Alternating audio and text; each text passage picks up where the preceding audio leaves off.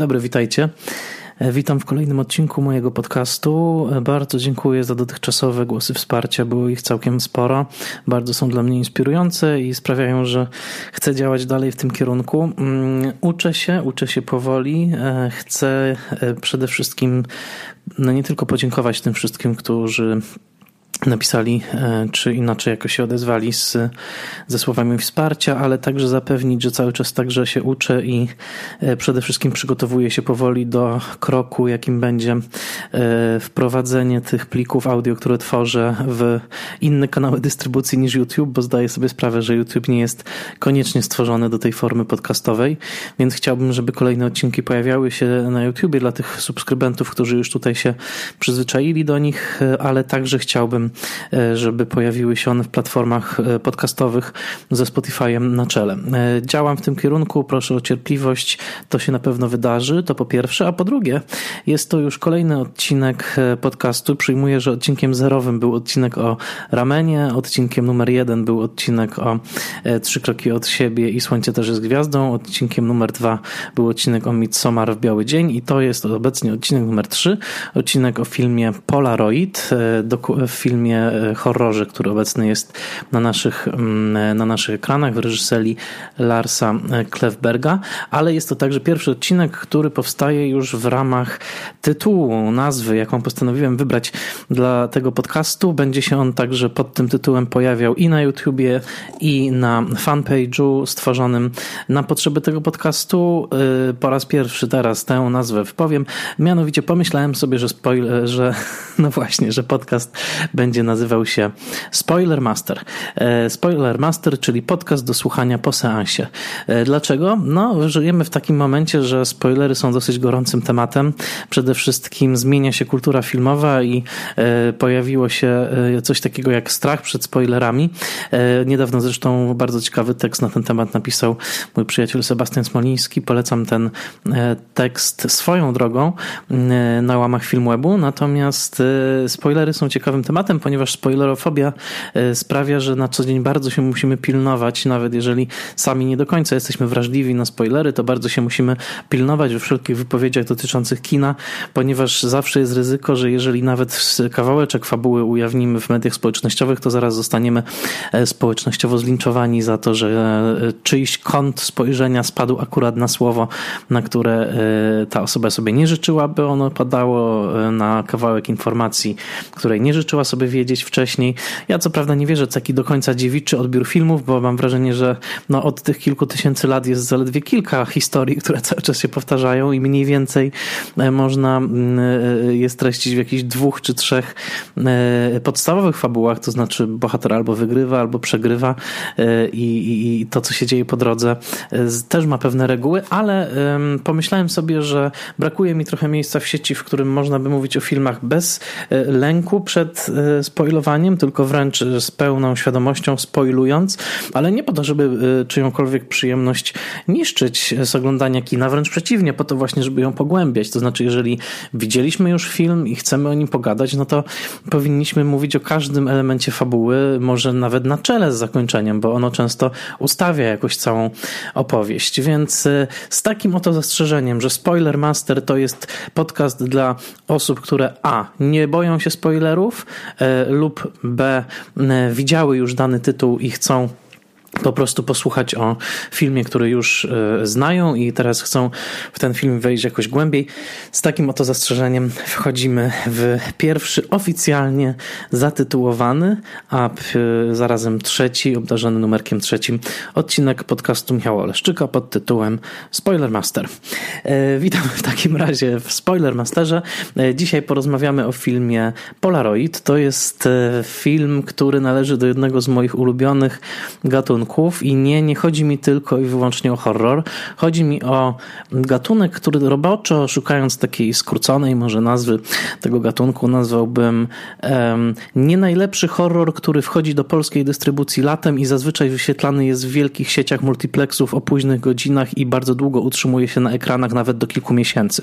To taka krótka, skrócona nazwa, ale jest, zauważcie, jest coś takiego. W sezonie, zwłaszcza wakacyjnym, e, horrory pojawiają się i to nie są zazwyczaj najlepsze horrory, horrory. Zazwyczaj utrzymują się na ekranach długo, trochę w takim może przekonaniu, że w długie letnie wieczory nie ma co robić i no, ludzie chętnie pójdą na horror, żeby się trochę pobać, jednocześnie trudno, żeby latem zapełniać repertuar samymi najgorętszymi tytułami, więc tak, jest coś takiego jak horror nie klasy A, tylko horror klasy B który e, krąży i który często utrzymuje się na ekranach długo, no bo grany jest na jednym albo na dwóch seansach późnych i też mam wrażenie, że horror to jest ten gatunek w Polsce, który ma najwierniejszą fanbazę. To znaczy nie kojarzę, oczywiście pomijam w tym momencie Marvele i filmy superbohaterskie, ale nie kojarzę innych gatunków filmowych, które tak jednoczyłyby e, konkretne grupy ludzi i no myślę, że pod tym względem chociażby mm, popularność maratonów horrorowych w kinach, takich całonocnych oglądań horrorów, w których też zdarzało mi się brać udział kilkakrotnie. Tutaj pozdrawiam moją przyjaciółkę Hankę, Hannę Bielecką. Mianowicie e, te maratony także zaświadczają, że jest taka grupa ludzi, którzy po prostu horror lubią i e, ten gatunek ma w Polsce się pod względem recepcji, oczywiście nie produkcji, bo horrorów u nas prawie polskich nie ma, ma się całkiem dobrze.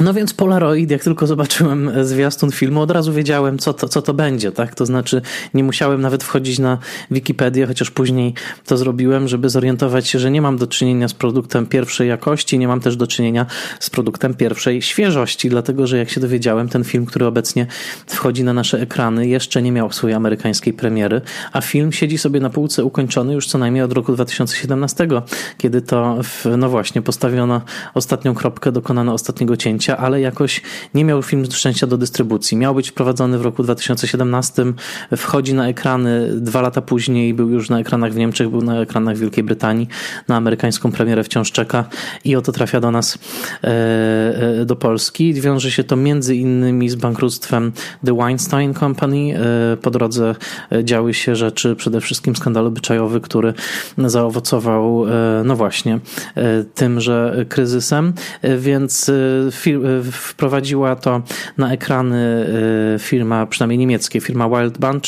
Y, I mamy taki film, który przesiedział już na półce, film oparty na krótkometrażówce tego samego Larsa Klefberga, norweskiego reżysera, krótkometrażówce pod tytułem Polaroid.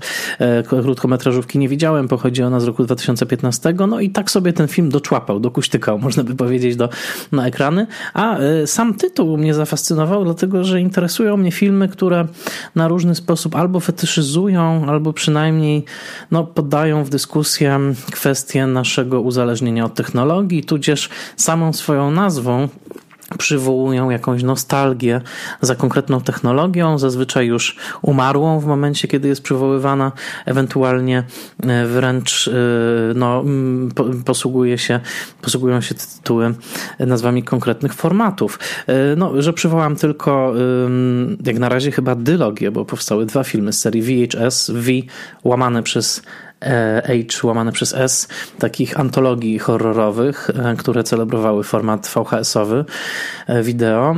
No pamiętamy już 10 lat temu na ekrany wszedł film J.J. Abramsa pod tytułem Super 8, który z kolei celebrował właśnie taśmę Super 8 jako taki wehikuł do tworzenia dziecięcych fantazji filmowych, na których sam J.J. Abrams się wychował w erze przedcyfrowej.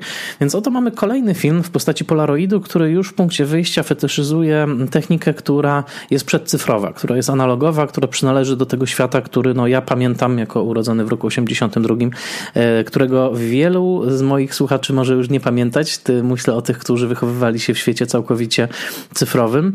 E, myślę, że ta tęsknota za analogiem jest bardzo e, ważna, konkretna i nawet się przekłada na takie filmy, w których te techniki analogowe są nośnikiem zła albo nośnikiem jakiejś pozaświatowej siły.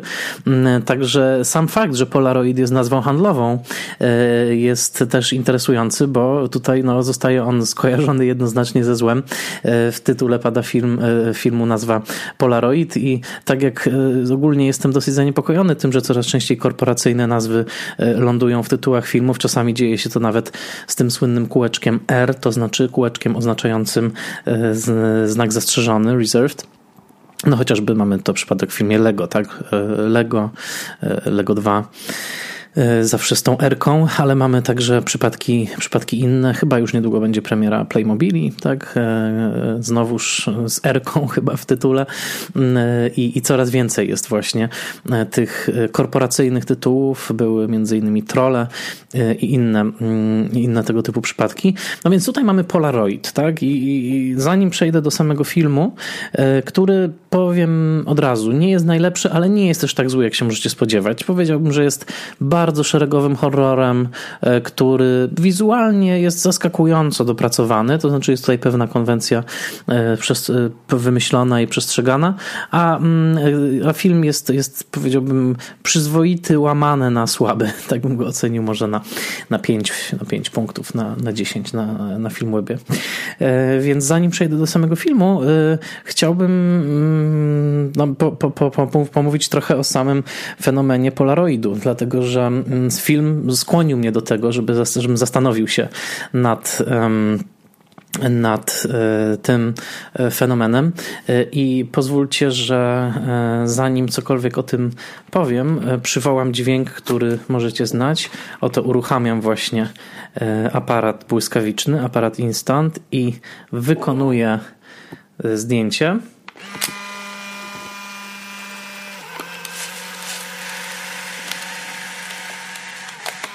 O, to jest zdjęcie wykonane moim osobistym aparatem Instax. O, teraz potrząsam zdjęciem, żeby się lepiej wywołało. Po co to robię? Czy rzeczywiście potrząsanie zdjęciem polaroidowym wywołuje szybsze wywoływanie e, zdjęcia? No chyba nie, ale jakoś potrząsamy tym zdjęciem. Zawsze wydaje nam się, e, że e, przyspieszy to proces wywołania. Dźwięk, który dla mnie, dla mojego pokolenia jest dźwiękiem nostalgicznym i mówię tutaj w, no, w imieniu osób, które wychowały się jeszcze zahaczając o dawne komunistyczne czasy. E, Polaroid był objawieniem. Tak? Pamiętam, że e, wręcz miał w sobie coś z magii. Polaroid przywożony zazwyczaj, e, a właściwie tylko z zachodu i przy jakichś wujków, ciocie, krewnych, którzy na tym zachodzie mieszkali albo o ten zachód się otarli. I jeżeli już przywieźli do Polski Polaroid, jeżeli przywieźli odpowiednie rolki filmu, no to robienie zdjęć polaroidowych w latach 80. w Polsce było absolutną sensacją. Tak? To znaczy widok zdjęcia, które jest wypluwane z aparatu aparatu i paręnaście, parędziesiąt sekund po e, naciśnięciu guzika my już możemy patrzeć na to zdjęcie w charakterystycznej białej, białej ramce. Mm, no to było coś niezwykłego. Pamiętam to bardzo dobrze, znajoma moich rodziców miała Polaroid i, i, i chyba gdzieś nawet w moim albumie rodzinnym tych zdjęć tradycyjnych jest kilka Polaroidów wykonanych przez, przez, tę, przez tę znajomą. Więc e, jak, tak jak to często mam w zwyczaju, kiedy film przynajmniej troszkę mnie zainteresuje w punkcie wyjścia, a zwłaszcza kiedy film dotyka jakiegoś fenomenu życia masowego czy konsumpcji. E, postanawiam, że sobie o tym poczytam. E, tak się złożyło, że no, era cyfrowa pozwala też i na to, że jestem szczęśliwym posiadaczem Kindla, więc wszedłem sobie do sklepu Kindlowego na Amazonie. Zobaczyłem, czy są jakieś książki na temat historii Polaroidu. E, przyzwyczajony do tego, że są książki o wszystkim na tym świecie e, i, i ogólnie rzecz biorąc, o czym tylko byśmy nie mówili, czy to będą lodówki, czy, czy bawełna, czy mm, długopisy, to zapewne ktoś o tym napisał książkę i zapewne ta książka ma fajny, dowcipny dowcipny tytuł. I tak się dokładnie stało. Wpisałem Polaroid, wyskoczył mi na kin, wyskoczyła mi na, książka, e, na Kindlu książka Christophera Bonanosa. Książka nazywa się Instant, The Story of Polaroid i ma tę zaletę, że ma niecałe 200 stron, więc przeczytałem ją dosyć szybko. Jest napisana bardzo potoczystym stylem. Nie jest jedyną książką na temat Polaroidów, jest tylko najbardziej przystępną i w miarę krótką. Nie miałem czasu, żeby zagłębiać się w opasłe tomy, jakie napisano chociażby na temat biografii założyciela Polaroida, to znaczy Edwina Landa. Natomiast tutaj Christopher Bananos bardzo fajnie streścił podstawową historię firmy, historię wynalazku, rolę kulturową tych zdjęć i przede wszystkim no, to y, w jaki sposób Polaroid y, jako zjawisko, jako mm, kompania współtworzyły wiek XX i współtworzyły ten moment, w którym jesteśmy obecnie, bo tak naprawdę jak spojrzycie na zjawisko Polaroidu, to znaczy na tą błyskawiczność otrzymania zdjęcia, to można powiedzieć, że wynalazca Polaroida był takim wynalazcą wynalazcą selfie, czy też wynalazcą tych wszystkich urządzeń, które mamy obecnie w kieszeniach. Tyle, że kilkadziesiąt lat wcześniej trochę inną techniką. Idea tego, żeby tworzyć błyskawiczne fotografie i żeby cieszyć się efektem natychmiast, zrodziła świat, w którym jesteśmy. Świat, w którym mówię do Was obecnie za pomocą technologii cyfrowej. Więc tak, książka Christophera Bonanosa Polaroid. Nie, książka nazywa się Instant, The Story of Polaroid. Instant, czyli błyskawiczne. To jest sedno sprawy, to słowo streszcza wszystko. Książka jest bardzo ciekawa. Czego się dowiedziałem? Dowiedziałem się przede wszystkim tego, że Polaroid, ta nazwa została zarejestrowana i nazwa jeszcze jednocześnie nadana firmie Edwina Landa w roku 1937. Pierwsze aparaty e, Polaroida do masowej konsumpcji e, trafiły w listopadzie roku 1948, więc akurat wraz z amerykańskim e, takim no boomem powojennym, prawda, kiedy Amerykanie mieli trochę więcej pieniędzy, chcieli zapomnieć o, o, o strech, stresach lat wojny i wchodzili w okres prosperity, takiej, której wcieleniem będą lata 50. te pod wodzą Eisenhowera. Więc mamy listopad roku 1948 i wtedy zaczyna się przygoda świata, a na początku przygoda Ameryki z Polaroidem. Chociaż jak zauważa Bonanos, e, także i e, Związek Radziecki opracował swoje metody fotografii błyskawicznej. E, no, były one gorsze technicznie, nie były też na tyle tanie, żeby obywatel Związku Radzieckiego mógł sobie, szeregowy obywatel mógł sobie na nie pozwolić, ale odnotowuje przynajmniej to autor książki o Polaroidzie. I e, Zanim przejdę do przytoczenia kilku faktów, a książka jest fascynująca, bo naprawdę nie spodziewałem się tego, jak fascynującym e, i ciekawym e, i zmiennym w czasie zjawiskiem był Polaroid. E, trzeba stwierdzić jedno, że Polaroid zrodził się w głowie Landa, który był rodzajem wizjonera, którego tutaj Bonanos kilkakrotnie przywołuje do Steve'a Jobsa. I to nie tylko jeżeli chodzi o to, że w pewnym sensie przewidział świat, w którym obecnie istniejemy, żyjemy, nie tylko o to, że Jobs powoływał się często na Landa jako na jednego ze swoich swoich mistrzów, nie tylko e, z tego powodu, że logo pierwszych Apple'i miało w sobie wpisaną tę samą tęczę, którą od lat 60. w swoim logo miał Polaroid, e, ale tak, e, przede wszystkim dlatego, że Land nie był tylko i wyłącznie biznesmenem, albo może inaczej był w pełnym znaczeniu tego słowa biznesmenem, to znaczy był biznesmenem i filozofem jednocześnie. Znaczy nie, nie tylko chodziło mu o robienie pieniędzy, tylko o rozwijanie firmy, która będzie w aktywny sposób przekształcała życie, życie ludzkie. E, w tym sensie był Land także rodzajem poety, bardzo wrażliwym artystycznie, e, wrażliwym społecznie e, i przypominał taką, taką figurę właśnie amerykańskiego biznesmena, wizjonera. Tak, nie wiem, kojarzy mi się film od razu Francisa Forda Coppoli, Tucker, Człowiek i jego marzenie.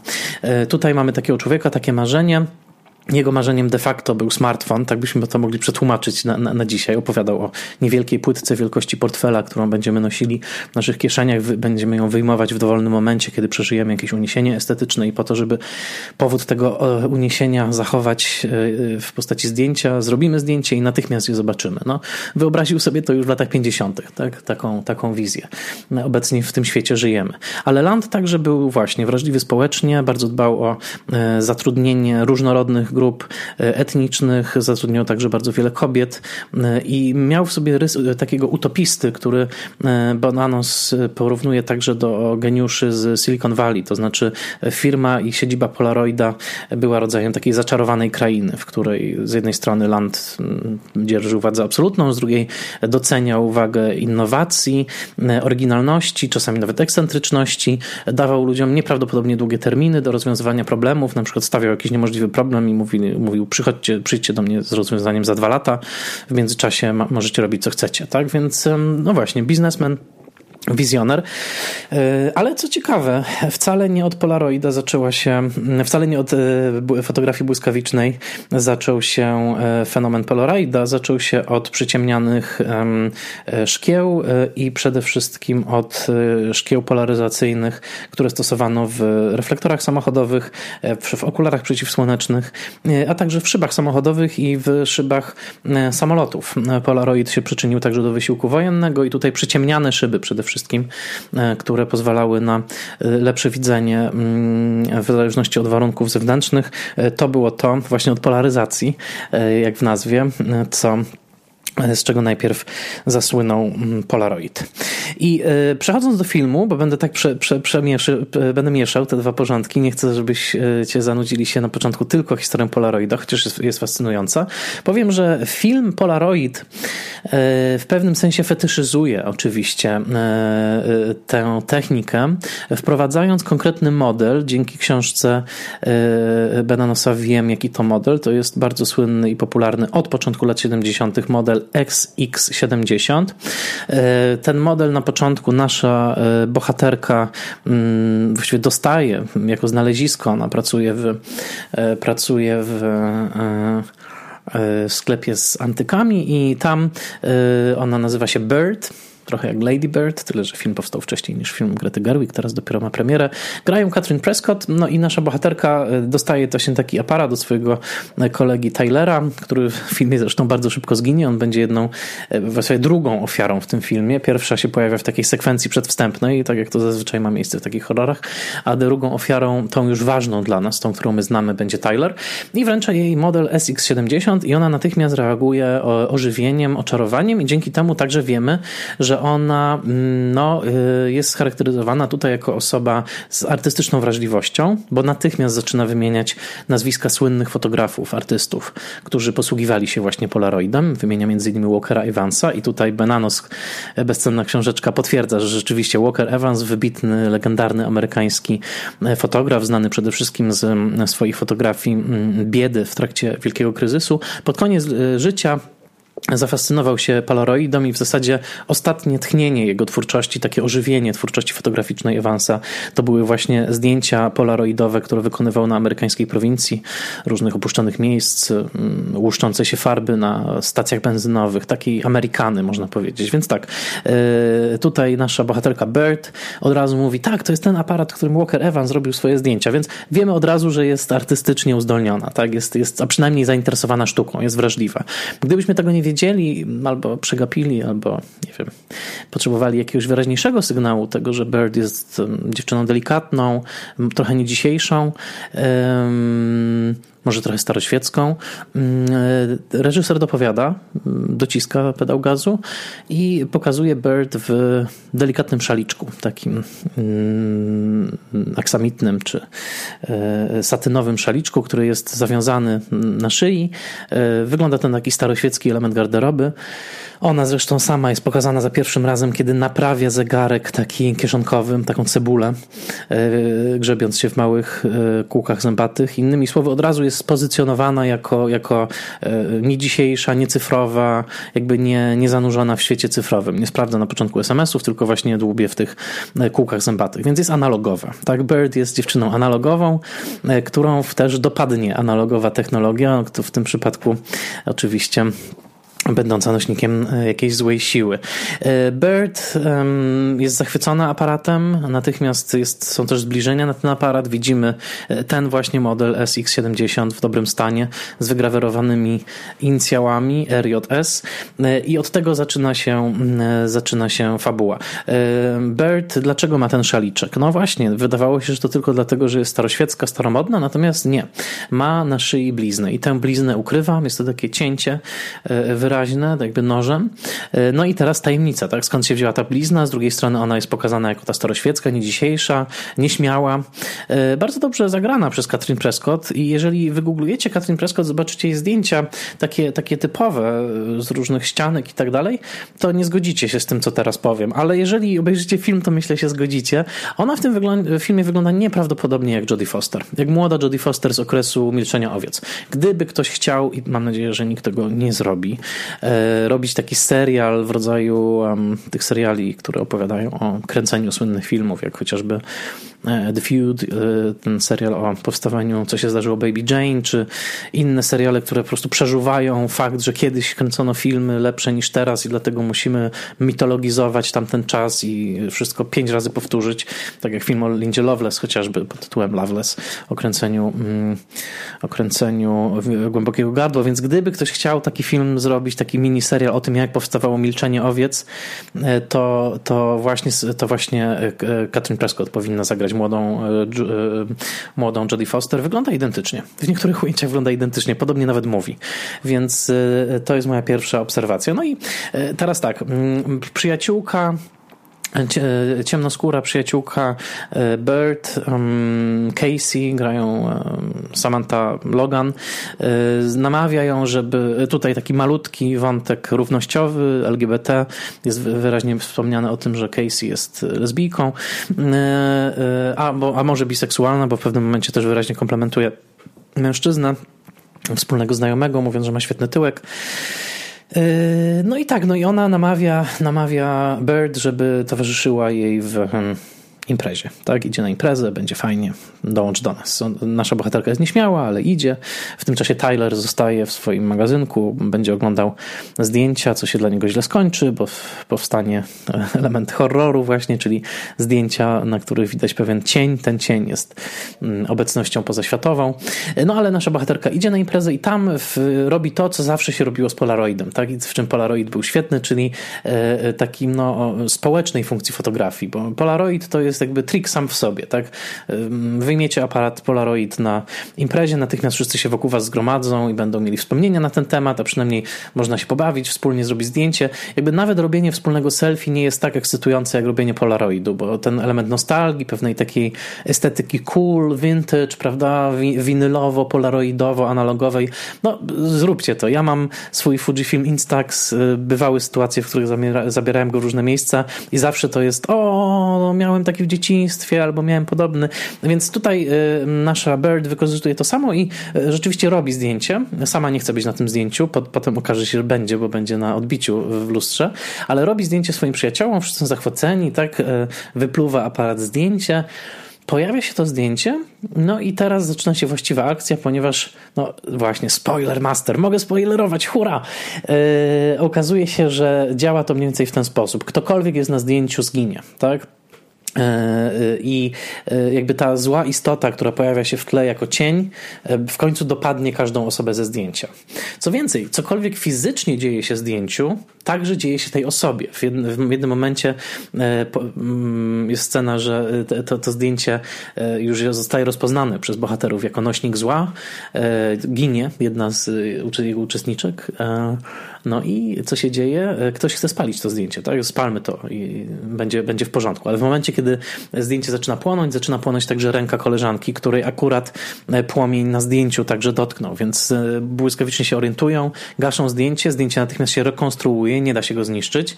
No i jest taka sugestia, że ktokolwiek na tym zdjęciu jest, ten zginie, a w tym momencie także Bird odkrywa samą siebie e, jako odbicie w głębi, w głębi obrazu. No i taki jest pomysł na ten film. Pojawia się jeszcze jeden młody człowiek, no bo skoro tamten zginął, to musi ktoś wypełnić jego miejsce. Pojawia się niejaki Connor, tutaj w tej roli Tyler Young. No i zaczyna się takie kuśtykanie do przodu, tak? To znaczy z jednej strony poza świadomość tego zdjęcia, yy, groźba i też takie, no tutaj dobrze wykorzystane efekty dźwiękowe, bo ten taki delikatny pisk narastający, to wypluwanie zdjęcia, cała mechanika, prawda, tej analogowej tego analogowego procesu jest tutaj wykorzystana. I koniec końców trafiamy do, e, do tajemnicy z przeszłości. Tak pojawia się kwestia tego, że ktoś kiedyś tym aparatem zrobił coś bardzo złego.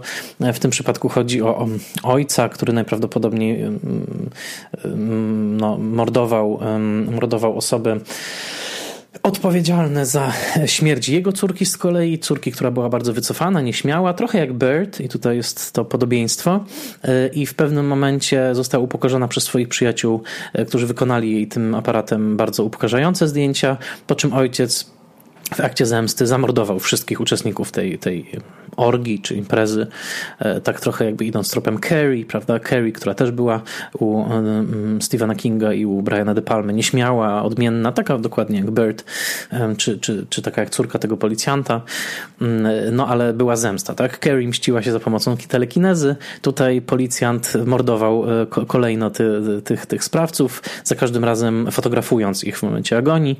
Mm, to tutaj mały ukłon w stronę innego filmu z filmowaniem agonii, czyli filmu Peeping Gdzie Karl Heinz Boehm robił coś podobnego. No i tak wydaje się, że już to wiemy. Mówi nam to zresztą bardzo sugestywna, jak zawsze, bo wystarczy, że wejdzie na ekran, już jest sugestywna. Kto ma takie oczy i taką twarz, to od razu wprowadza element niesamowitości. Mianowicie Grace Zabriskie, którą, która gra tutaj matkę tej dziewczyny i żonę policjanta rzeczonego, która w pewnym momencie otwiera drzwi i sobie myślimy, no tak, jesteśmy w Twin Peaks, tak? bo to oczywiście Grace Zabriskie grała matkę, matkę Lory Palmer. Pamiętacie te oczy świdrujące, niezwykłe. Tutaj ona się też pojawia. Oczywiście nie zawodzi, jest jak zawsze sobą.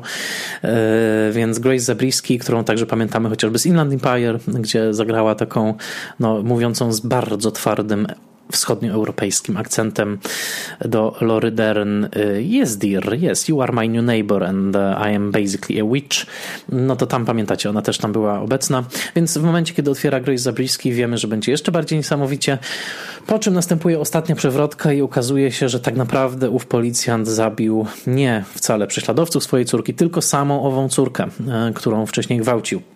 Więc yy, yy, przyjaciele wcale nie byli prześladowcami, tylko właśnie byli przyjaciółmi, którzy chcieli ją chronić z prześladowania ojca. On za, najpierw zabił ich, yy, następnie zabił ją. Mm, I tutaj no, pojawia się taka sugestia, że w takim razie tylko Bird, jako ta podobna niejako do ofiary, może zwabić owego stwora, bo on materializuje się w pewnym momencie mm, jako, mm, jako właśnie taki no, pozaświatowy upiór upiór. Mm, e, znaczy właściwie taki no, no, no, duch, tak? E, ona musi dokonać tej ostatecznej konfrontacji, dokonuje ją, dokonuje jej i e, dzieje się to w sposób dosyć rozczarowujący, bo mm, no to, że ona w pewnym momencie mówi do owego ducha, czy właśnie złego fuck you, to jest ten moment, w którym my mamy wszyscy bić brawo, ale nie bijemy do końca, bo film jest, i teraz do, przechodzę już do oceny, dosyć przewidywalny i mechaniczny, tak? Bardzo mało jest tutaj elementów wynikających rzeczywiście z z chociażby mechaniki Polaroidu, albo z tego właśnie, co te zdjęcia dokładnie oznaczają, jaki one mają też jakąś kulturową konotację, tak? Jakby w ogóle ten proces jest w zasadzie, powiem tak, zupełnie nie musiał to być Polaroid, tak? I tutaj przerzucam się na ten pierwszy tor, wracam do historii e, Polaroida, bo właśnie, dlaczego Polaroid jest taki fascynujący i dlaczego fajnie by było, gdyby nasi twórcy wspaniali filmowi tutaj wykorzystali tą e, specyfikę Polaroidu. Zastanówmy się, co jest niezwykłego w Polaroidzie, co mogło być niezwykłego w latach chociażby 40. czy 50., tak? kiedy w Stanach te zdjęcia błyskawicznie wywoływane były po raz pierwszy dostępne. No zastanówmy się. Po pierwsze, trochę idę tutaj za książką, o której mówię, a trochę też sam filozofuję. Mianowicie, po pierwsze, są to zdjęcia bez oryginału, tak? znaczy posiadające tylko jeden oryginał. Nie ma nigdzie negatywu, który, z którego można by tworzyć odbitki. Więc każde zdjęcie polaroidowe jest trochę wyjątkowe, jest unikalne. Nie tak jak ze zdjęciem zwykłym, negatywowym, tak? gdzie możemy z jednego negatywu stworzyć sobie nawet 20 odbitek i jeszcze nimi jakoś manipulować. No, polaroid taki, jaki wyjdzie, taki wyjdzie. Tak? Albo będziemy e, z procesem wywoływania tego zdjęcia jakoś go psuć, e, tworząc jakąś dystorsję i to też twórcy, artyści robili, mm, albo pozwolimy się zdjęciu wywołać, no i wtedy to jest jedyne takie zdjęcie. No, tak chyba, że zrobimy temu zdjęciu zdjęcie, no ale to już będzie e, nieudolny sposób kopiowania, więc jest to dosyć unikalne, unikalne zdjęcie bez negatywu. E, to po pierwsze. Po drugie, to właśnie, że wywołuje się przez kilkanaście sekund e, sprawia, że jest w tym pewna dramaturgia. Tak? Przechodzimy od białej, od białej powierzchni, która powoli na naszych oczach w takim niemal magiczny sposób e, się wywołuje. Ale co ważne także, e, nie ma pośrednika. Nie ma e, owego właściciela czy właścicielki zakładu fotograficznego, który musiałby wywołać nasze zdjęcia i być może spojrzeć na te zdjęcia. Tak? Dopóki mówimy o zdjęciach banalnych, z sytuacji codziennych, rodzinnych, jakichś uroczystości, Dopóty może nas to nie interesować. Natomiast jeżeli mówimy już o sytuacjach intymnych, chociażby seksualnych, a, zupełnie inaczej, prawda? Twórcy Polaroida, o czym Bonanos pisze wprost, doskonale zdawali sobie sprawę z tego, że Polaroid stanie się ulubionym aparatem Amerykanów, y, no i nie tylko Amerykanów w sytuacjach intymnych. Y, bardzo jakby przydatnym do robienia amatorskiej pornografii, także takiej w parach, prawda, pornografii małżeńskiej, dokumentowania swojego życia e, erotycznego i absolutnie, oni absolutnie o tym wiedzieli i rzeczywiście Polaroid pod tym względem e, stanowił ogromne wyzwolenie, ponieważ nie było tego pośrednika, czyli nie było kogoś, kto mógłby na zdjęcia nagie zerknąć. Mówimy oczywiście cały czas o epoce przedcyfrowej, tak?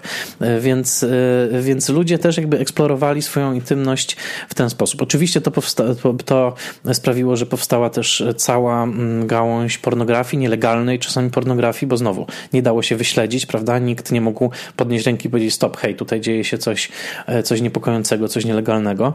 E, myślę e, o pedofilii oczywiście, więc, ale tak, Polaroid był używany do fotografii intymnej. Brak technika, brak tego pośrednika, intymność Polaroidu, to wszystko było obecne i do tego stopnia, że no, nawet y, w pewnych reklamach y, pewnych modeli Polaroidów była taka sugestia, w pewnych nazwach nawet modeli była taka sugestia, że to jest właśnie taki aparat, który sprzyja erotyce. Y, tutaj odsyłam do roku 1965 i do takiej edycji Polaroida, takiego, który wyglądał jak był do tej pory najmniejszy, był najbardziej kompaktowy i nazywał się, uwaga, The Swinger. A co oznaczył termin The swinger w latach 60., no nie, niekoniecznie kogoś, kto lubił muzykę swingową, tylko kogoś, kto skakał na boki. Tak? Swinger oznacza kogoś, kto nie wzdraga się przed uczestnictwem w orgii. No tak najkrócej można by słowo swinger przetłumaczyć. Więc w roku 65 w telewizji amerykańskiej pojawia się czarno-biała, obecna na YouTubie, polecam e, w całości, reklama e, Polaroida Swinger, The Swinger.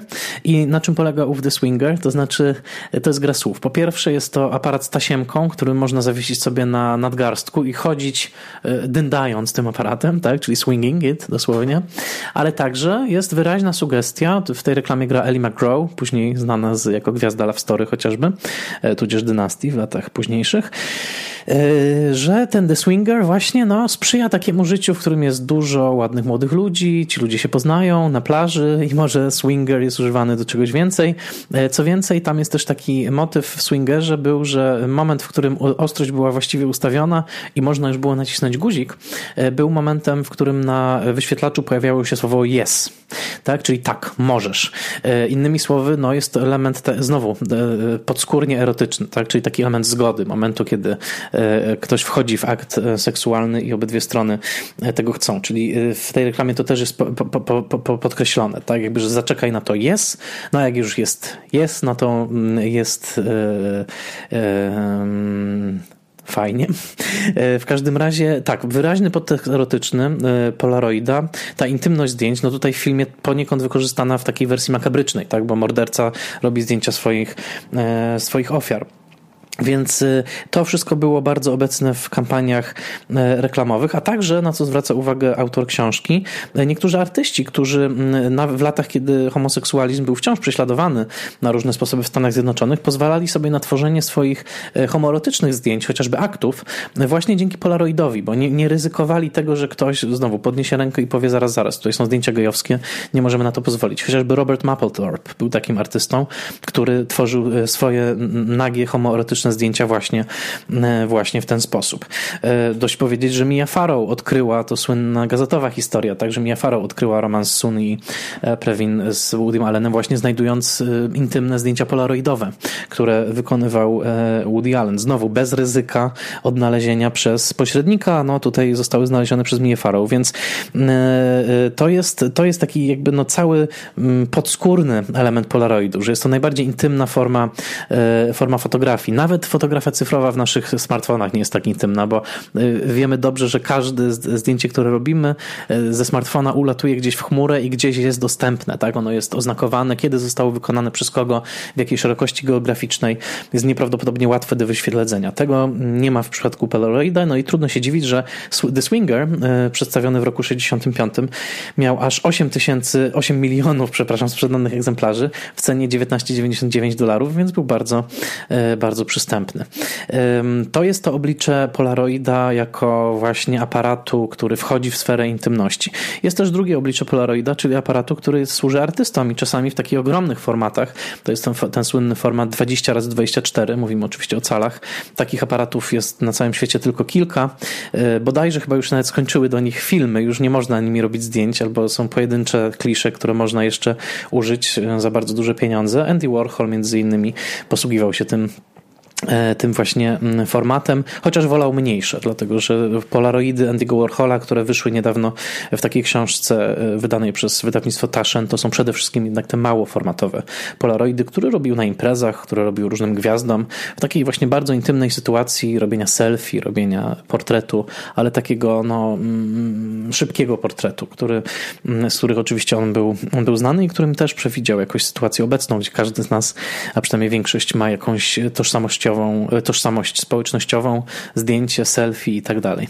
Ale także tacy artyści jak William Wegman chociażby, czy David Hockney, bardzo wielu e, artystów e, eksperymentowało z Polaroidem. E, także Landowi, czyli szefowi Polaroida, marzyło się stworzenie taśmy filmowej, która by tak samo szybko wywoływana już mogła odtwarzać ruchome obrazy. No ale tutaj niestety clash z powstającym bardzo dynamicznie i z rozwijającym się, zwłaszcza za pomocą japońskiego japońskich pieniędzy i korporacji wideo, tak, czyli zapisu magnetycznego, nie, nie optycznego, e, przegrał. E, stworzył taki system, e, to się nazywał Polovision i, i już wydawało się, że, że będzie dobrze.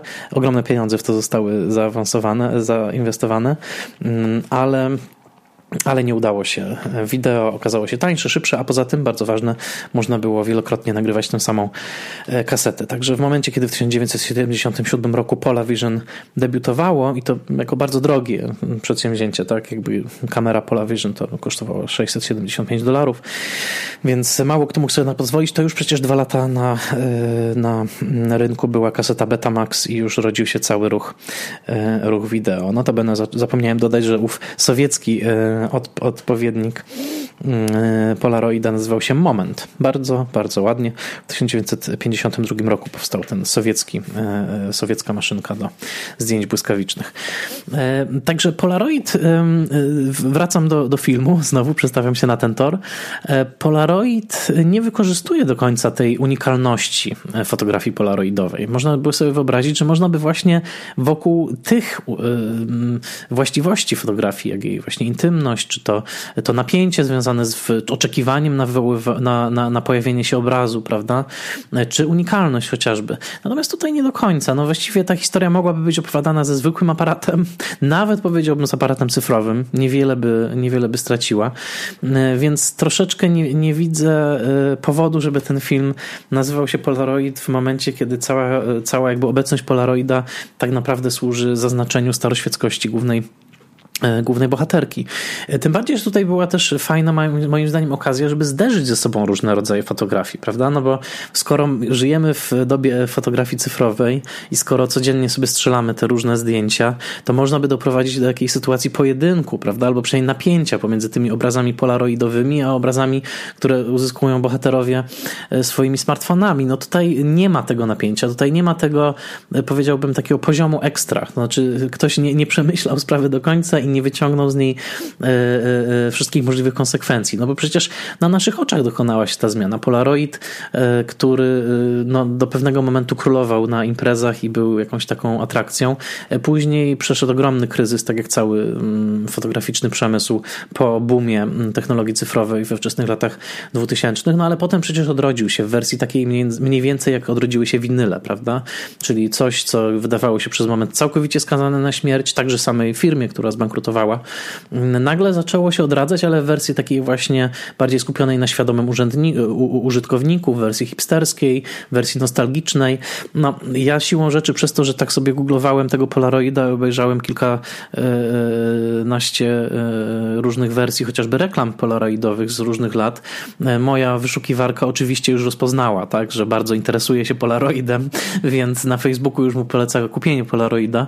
E, i co się okazuje, wyszła nowa edycja edycja, idealna replika Polaroida z lat 80., która jest podłączona promocyjnie do trzeciego sezonu serialu The Stranger Things, w którym jak rozumiem, bo nie oglądałem jeszcze tego odcinka, bohaterowie posługują się Polaroidem, więc mamy taką wiązaną nostalgię, tak? Czyli nie tylko mamy replay z lat 80. na ekranach w postaci Stranger Things, to jeszcze możemy robić zdjęcia tą samą techniką, którą robią bohaterowie The Stranger Things, więc to jest już takie podwójne za pośredniczenie. E, I co ciekawe, no Polaroid odnalazł się e, na nowo poprzez właśnie mm, tą fotografię instant, która się jakoś ostała. Polaroid istnieje, oczywiście produkuje okulary słoneczne i, i to jest też mm, to jest też istotne. Natomiast i także aparaty, aparaty cyfrowe, z tym, że no, utracił tą wiodącą, wiodącą rolę, z tym, że pozostał takim właśnie znakiem czasu i też znakiem pewnego, mm, pewnej nostalgii nostalgii. E, dodam, że research, który zrobiłem online, doprowadził mnie do jeszcze ciekawszej wiedzy, mianowicie dowiedziałem się, e, że w roku 2008 to Polacy, e, Wiaczesław Smołkowski i jego syn Oskar kupili firmę Polaroid, co jest potwierdzone na oficjalnej stronie Polaroida. To jest news z 12 maja roku 2017. The Smokowski Family, to jest strona Polaroida. Więc is a Polish businessman an investor with holdings in the energy, biotech and real estate sectors. He is the co-founder of Mercuria Energy Group Limited. No więc e, koniec końców Polaroid trafił w, w ręce polskiego kapitału. Bardzo interesujące. E, wiem też, że otwarto fabrykę w e, Holandii, która produkuje film przede wszystkim, który jest potrzebny do wywoływania, do, do, no właśnie, do tworzenia tych, mm, do tworzenia tych zdjęć.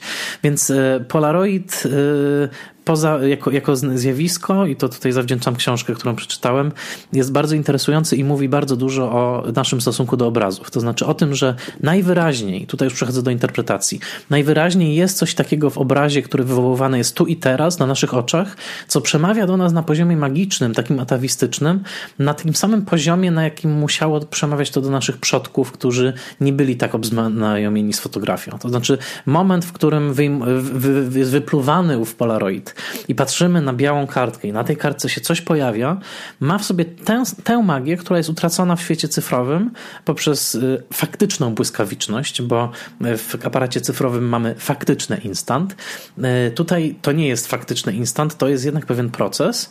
To jest proces, który nosi cechy procesu magicznego, wyłaniania się, odsłaniania, prawda, objawienia, y, a także unikalność tych zdjęć i fakt braku pośrednictwa w ich wykonywaniu no, nadaje Polaroidowi bardzo szczególną otoczkę, włącznie z samym kształtem, grubością papieru, a także tym szczególnym obramowaniem, który sprawia, że w zasadzie Polaroid od razu jest dziełem sztuki, bo ma ramkę i jeszcze taką ciekawą, bo e, z miejscem na podpis, czyli e, z tym szerszą dolną belką. No, Polaroidy mają swoją magię. E, dzięki książce, a także dzięki swojemu researchowi zobaczyłem bardzo wiele interesujących Polaroidów. Chętnie bym dowiedział się więcej jeszcze na ten temat, bo chociażby Gaz Van Sant jest słynnym i znanym twórcą Polaroidów. Zaczął od robienia zdjęć aktorom w trakcie przesłuchań, potem rozwinął tę działalność Polaroidy Andrew Warhola, Polaroidy Walkera Evansa, bardzo wiele innych pięknych zdjęć. Także yy, i teraz już ostatni raz wracam do filmu.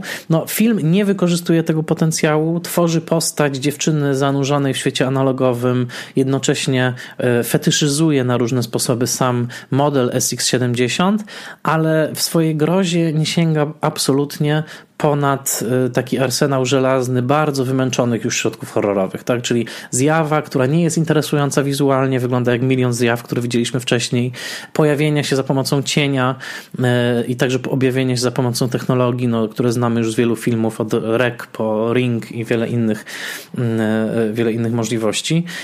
Więc e, szkoda, dlatego że gdyby twórcy jakby zakopali się bardziej w swój temat, gdyby powiercili trochę głębiej, gdyby zorientowali się, co tak naprawdę w Polaroidach nas podnieca i co w Polaroidach jest e, niezwykłe i jak one odróżniają się od innych zdjęć, które wykonujemy taśmowo obecnie, w tym mógł być materiał na, na troszkę bardziej dojmującą grozę.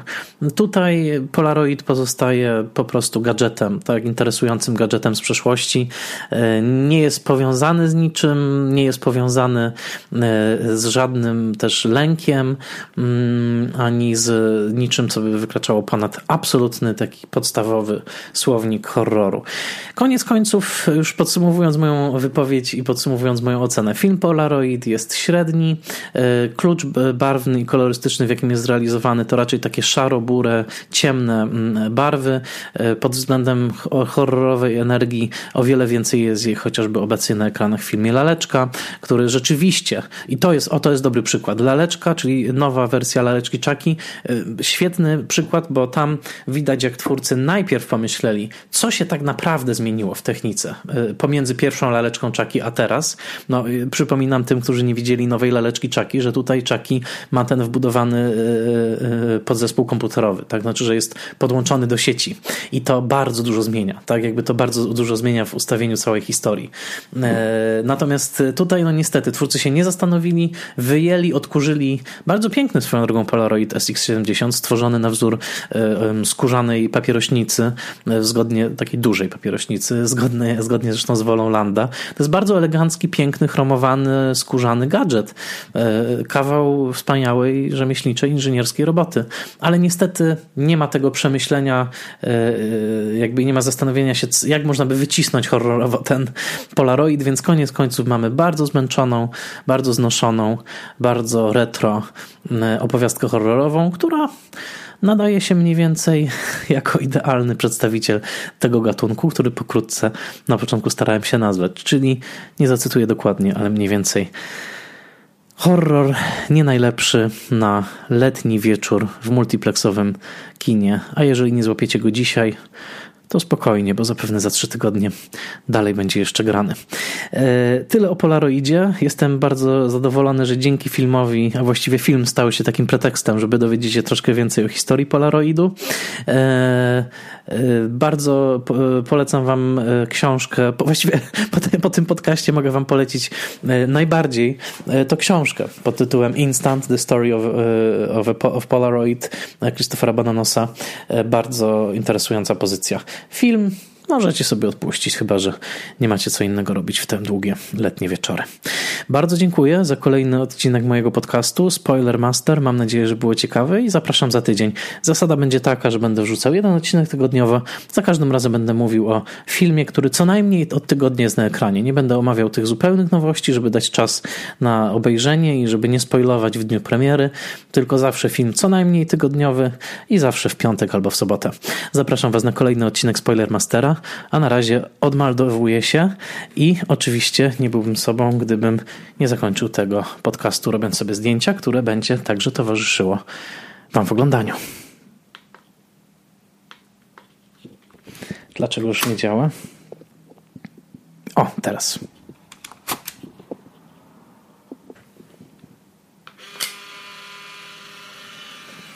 Do usłyszenia.